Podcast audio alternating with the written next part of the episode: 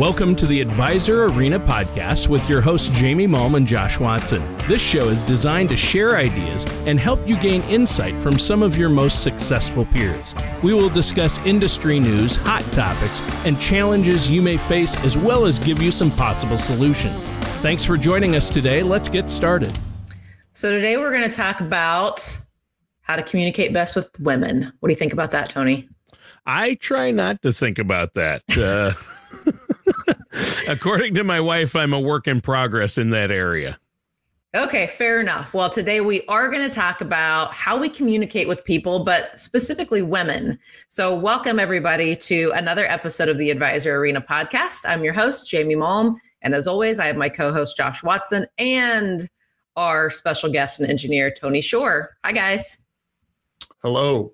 Hello. Great to be here. Thanks, Jamie. So I can't wait to pick your brains here a little bit about the ladies in your lives because we're going to talk about really marketing to women and how that differs maybe from just our you know the normal communication that advisors tend to gravitate toward when marketing just in general. So I want to ask you guys in your lives in your household who handles the day-to-day finances like paying the bills or looking at you know, monitoring what's in, I was going to say balance a checkbook, but nobody does that anymore. So checking, savings, like who's more involved in that? Is it you or is it your wife's? In my in my household, it is definitely me. My wife does not want anything to do with anything financially related. It stresses her out. She would just assume not not know anything. So I handle all that for us. What about you, Tony? You know what? Uh, it used to be my wife, then it was me, and now we've worked it out after uh, about 28 years of marriage to where we do it together. We sit down and we do bills and budgeting together, and we find that works the best because we're both on the same page. Neither one of us likes to sit down and do a budget or pay bills. Uh, neither one of us wants to do it. Uh, it finances stress everybody out, especially couples. So, um, you know, you heck you can't avoid it though. So we hit it head on together, and we usually pick a time, you know, uh, once a month, a couple times a month, uh, to do that.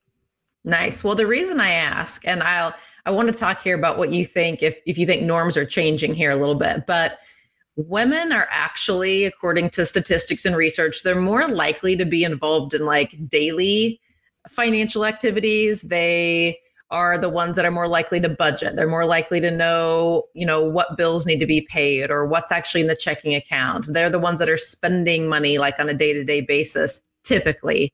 But they're much less likely to be involved in like long-term financial plans, in goals and meeting with advisors.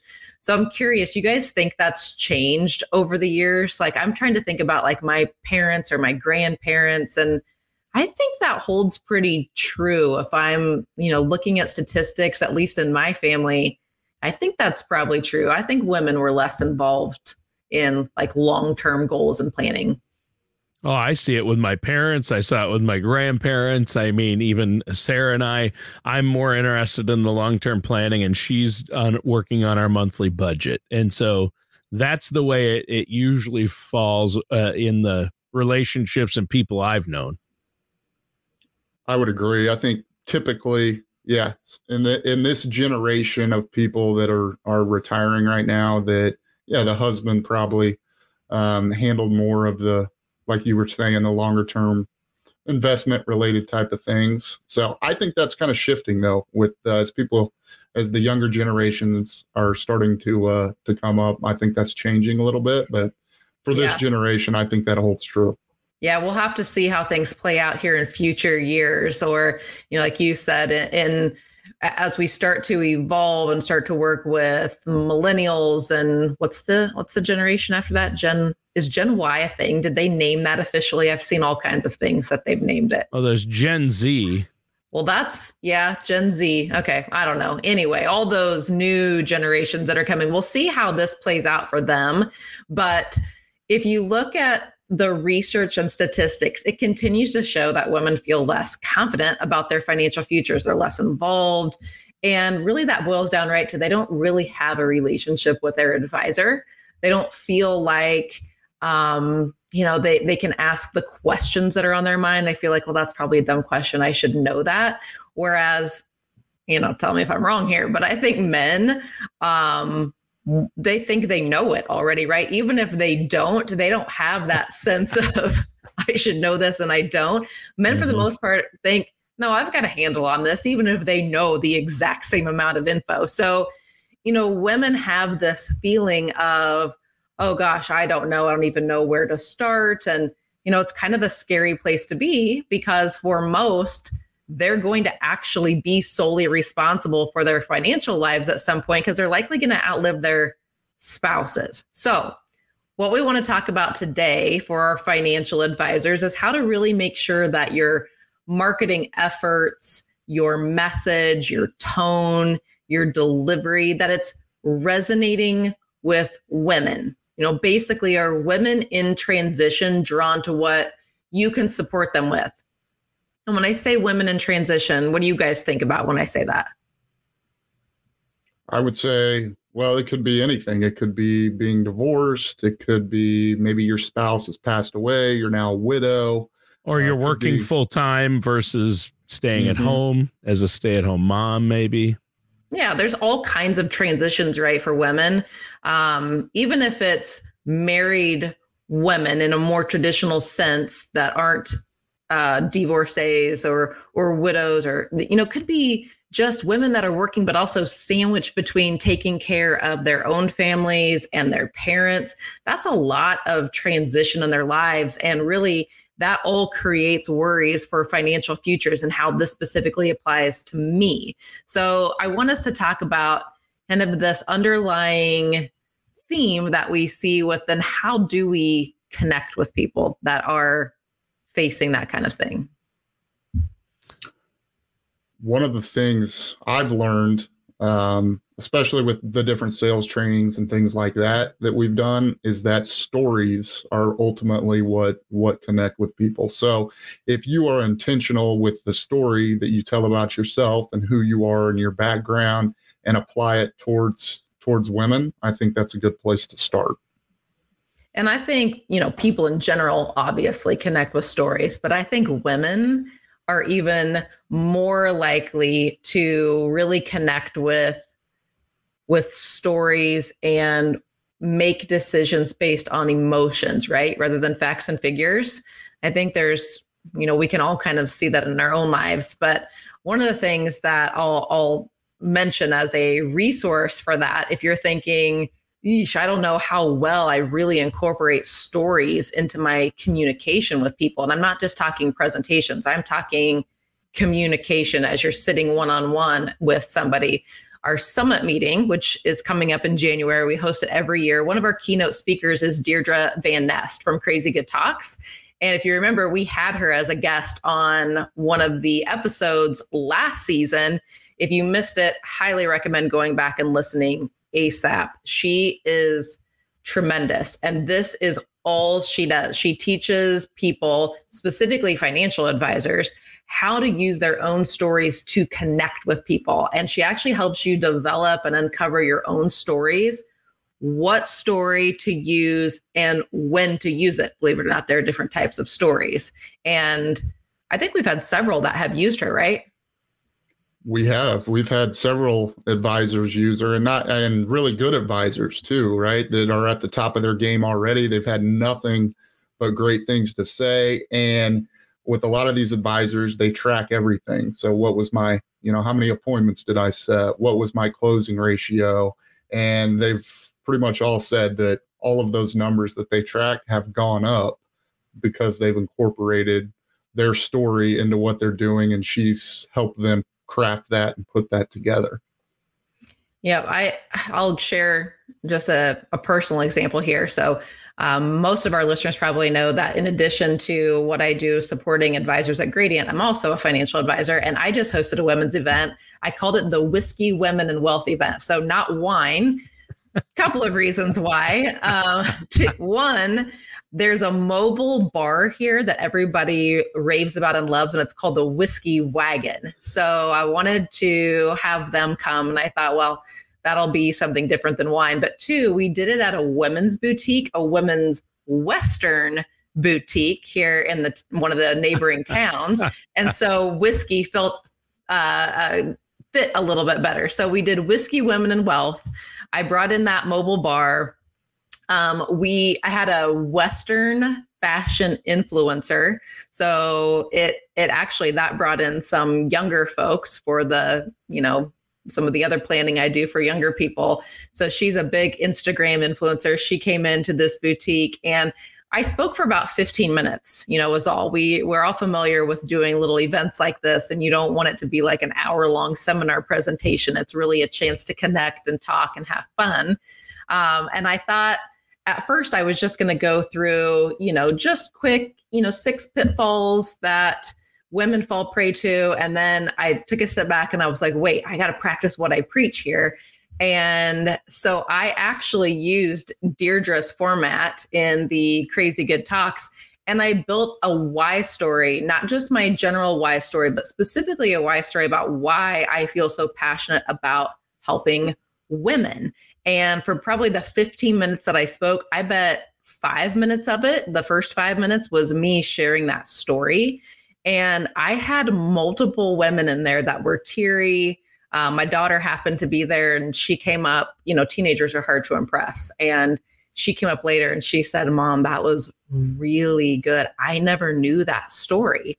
And it just completely changed the tone of the entire night because there could have been awkward conversations around some of the data and the facts and figures. And I had things for them to go do, like Comra and setting up GenVault. But instead, they wanted to come up and then they wanted to share some of their own stories that related to what I had shared. So it just created like this openness where we were able to communicate one on one a little bit as a piggyback to that. And I, you know, I think if I had to guess, probably most of our advisors are missing that opportunity a little bit, right? So, two things. One is the opportunity to do that in presentation mode, which more and more advisors are getting familiar with. But the second is, how do you do that in a one on one? What if I wouldn't have had the opportunity to do that with that group? How would I have done that in a one on one conversation? I think that first appointment is a tougher one. It is. It is. That's a little bit tougher. Um, you you've got to sh- shrink your story down for one, right? So at a first appointment, you can't spend 30 minutes telling everybody about why you do what you do. You've got to shrink that story down, make it more concise. Maybe it's three or four minutes long. And not only is it got to be a little bit shorter, but you still have to be able to convey you know what is your why and why why you are there and make that connection. So you're exactly right. Before a first appointment or at a first appointment it's a little bit tougher. Yeah, it's one of the things that I know Deirdre focuses on when she goes through her coaching is you know, it's that awkward you're you're having you're just communicating with somebody, right? And you're you wouldn't just if you were telling stories in the normal course of communicating, you you wouldn't do it in like presentation mode. Tony, I know you're a big storyteller. Josh, I think I probably derail most of your mornings because I'm telling you stories about uh, what happened over the weekend or you know what crazy thing happened at our house that morning. Um, but it's it's how we communicate and it's how we connect with people and it's what makes people feel like you know, this is a real person. This isn't just somebody that's spewing data at me. And women, especially, boy, they connect with that and they want to have that a connection with somebody. Tony, what do you what do you think? Give us an example. The last time you went and met with any professional entity, I don't I don't care who it is, a CPA, a lawyer. How involved is your wife when she goes? Do they speak to her? Do they connect with her in any way? Well, it's funny you should say that because we've been dealing with my family's uh, estate planning. My grandfather died, left some things to my mom and dad, but mom's in assisted living. So there are a lot of nuances. So we've had a lot of meetings lately with tax professionals and CPAs and uh, accountants, and especially estate planning attorneys. And it's funny because some don't address her at all, which is crazy, which is terrible. Um, some talk more to her than me. So I see a variety of styles out there, but I've seen it change. It used to be that when you'd go in, if it was a, a male professional, they would usually look more toward the male and uh, but i think most professionals have gotten better about addressing both but no regardless i think it, your point today is to ha- tell a story that's relatable that would give an example. And there was an older retired estate planning attorney that had been working with my grandpa Bob for many years. He's retired, but he agreed to give my dad and I an hour and a half. Uh, and then my wife uh, later, we I met with him with just my wife, and he turns to her. First thing he did is tell her a story, and she's like, of all the people we met with, she goes, I really like that Harris Darling. He was a great guy. I wish he could be our attorney and wasn't retired. Retired, and it's because he related to her, and so that's the big thing. And I think I wanted to throw in here the biggest thing I see working with advisors, so many advisors, and I've been in these, you know, empowering women uh, seminars and women in finance. And what I see happening is a lot of advisors out there, it's a stereotype, but it's true, are male. And maybe their partners, if they have people uh, that work with them, other agents are male, and then they have to try to appeal to women and draw in women, and that's harder. So, what a lot of them have done is bring in their wives or a female that works in their office if they have somebody, and so uh, I think it's good also to it's maybe somewhat sexist, but have women relate better to women, I think, in these situations. So that's if you can't do that though, tell stories. yeah. And I, we do get asked, right, Josh? Like, well, I'm, you know, I'm a man. Can I go hold a an event that's specific to marketing to women? Of course you can. Yeah. You know, I just we talked about this I think a while ago, but I just went and um was able to view a, a, seminar by one of our advisors and his wife did his intro. You know she's part owner of the firm. So usually people have you know some women in their lives that are involved in some way. And if you don't it's not that you have to have that.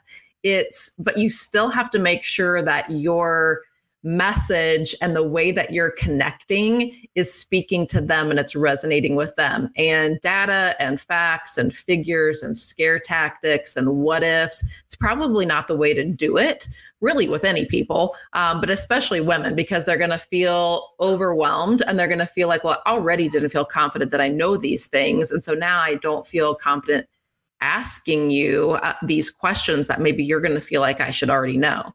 So the good news is we have a ton of resources for people on this. We have spent years really gathering data for you on what women are looking for and what they're not looking for, some do's and don'ts, if you will. And then we've put together resources for you to use. So for those of you that have access to Basecamp, all of the tools are out there. We actually have a women in business section. So if you are a woman in business and you want access to some of the webinars that we posted, uh, best ideas, the client events, some of the sales tools, those are all out there under the women in business section. If you are a male or just anybody wanting to access this, you don't have to go through necessarily the women in business section. There is the empowering women, there is the dream do. We have all kinds of marketing that's related specifically to women. And then we've put together kind of best practices from giftology and communication and how do you really tie in those emotional aspects of the appointment into your process. Something easy like the uh, legacy video, right? That was a huge hit when we rolled that out last year. And women, especially, want to make sure that the decisions that they're making are right for their families. They want to make sure that's relayed. And I don't want to dismiss that men want that too. I think maybe women are just more vocal about, yes, that's something I really want to do. And I want to make sure that I've been able to set that in motion. So I want to make sure everybody knows where to access that. If you do not have access to Basecamp yet, or you're not sure where to go to navigate that, call us or email us. You can always call Josh or I at 800 407 4137. Just ask for one of us, or you can email us at the advisor arena at gradientib.com. this is a great time of year to really start to organize your marketing action plan for the last quarter, for going into the new year, and fine tuning all of your marketing to make sure you're hitting the mark with both men and women is key. But also think about some of those women in transition. Is your marketing message specifically geared toward them? And if it's not, you're probably missing out on a huge opportunity here that we want to help you with. So, guys, thanks for joining this week as always. And for everybody that's listening, we'll look forward to seeing you next week. Thank you.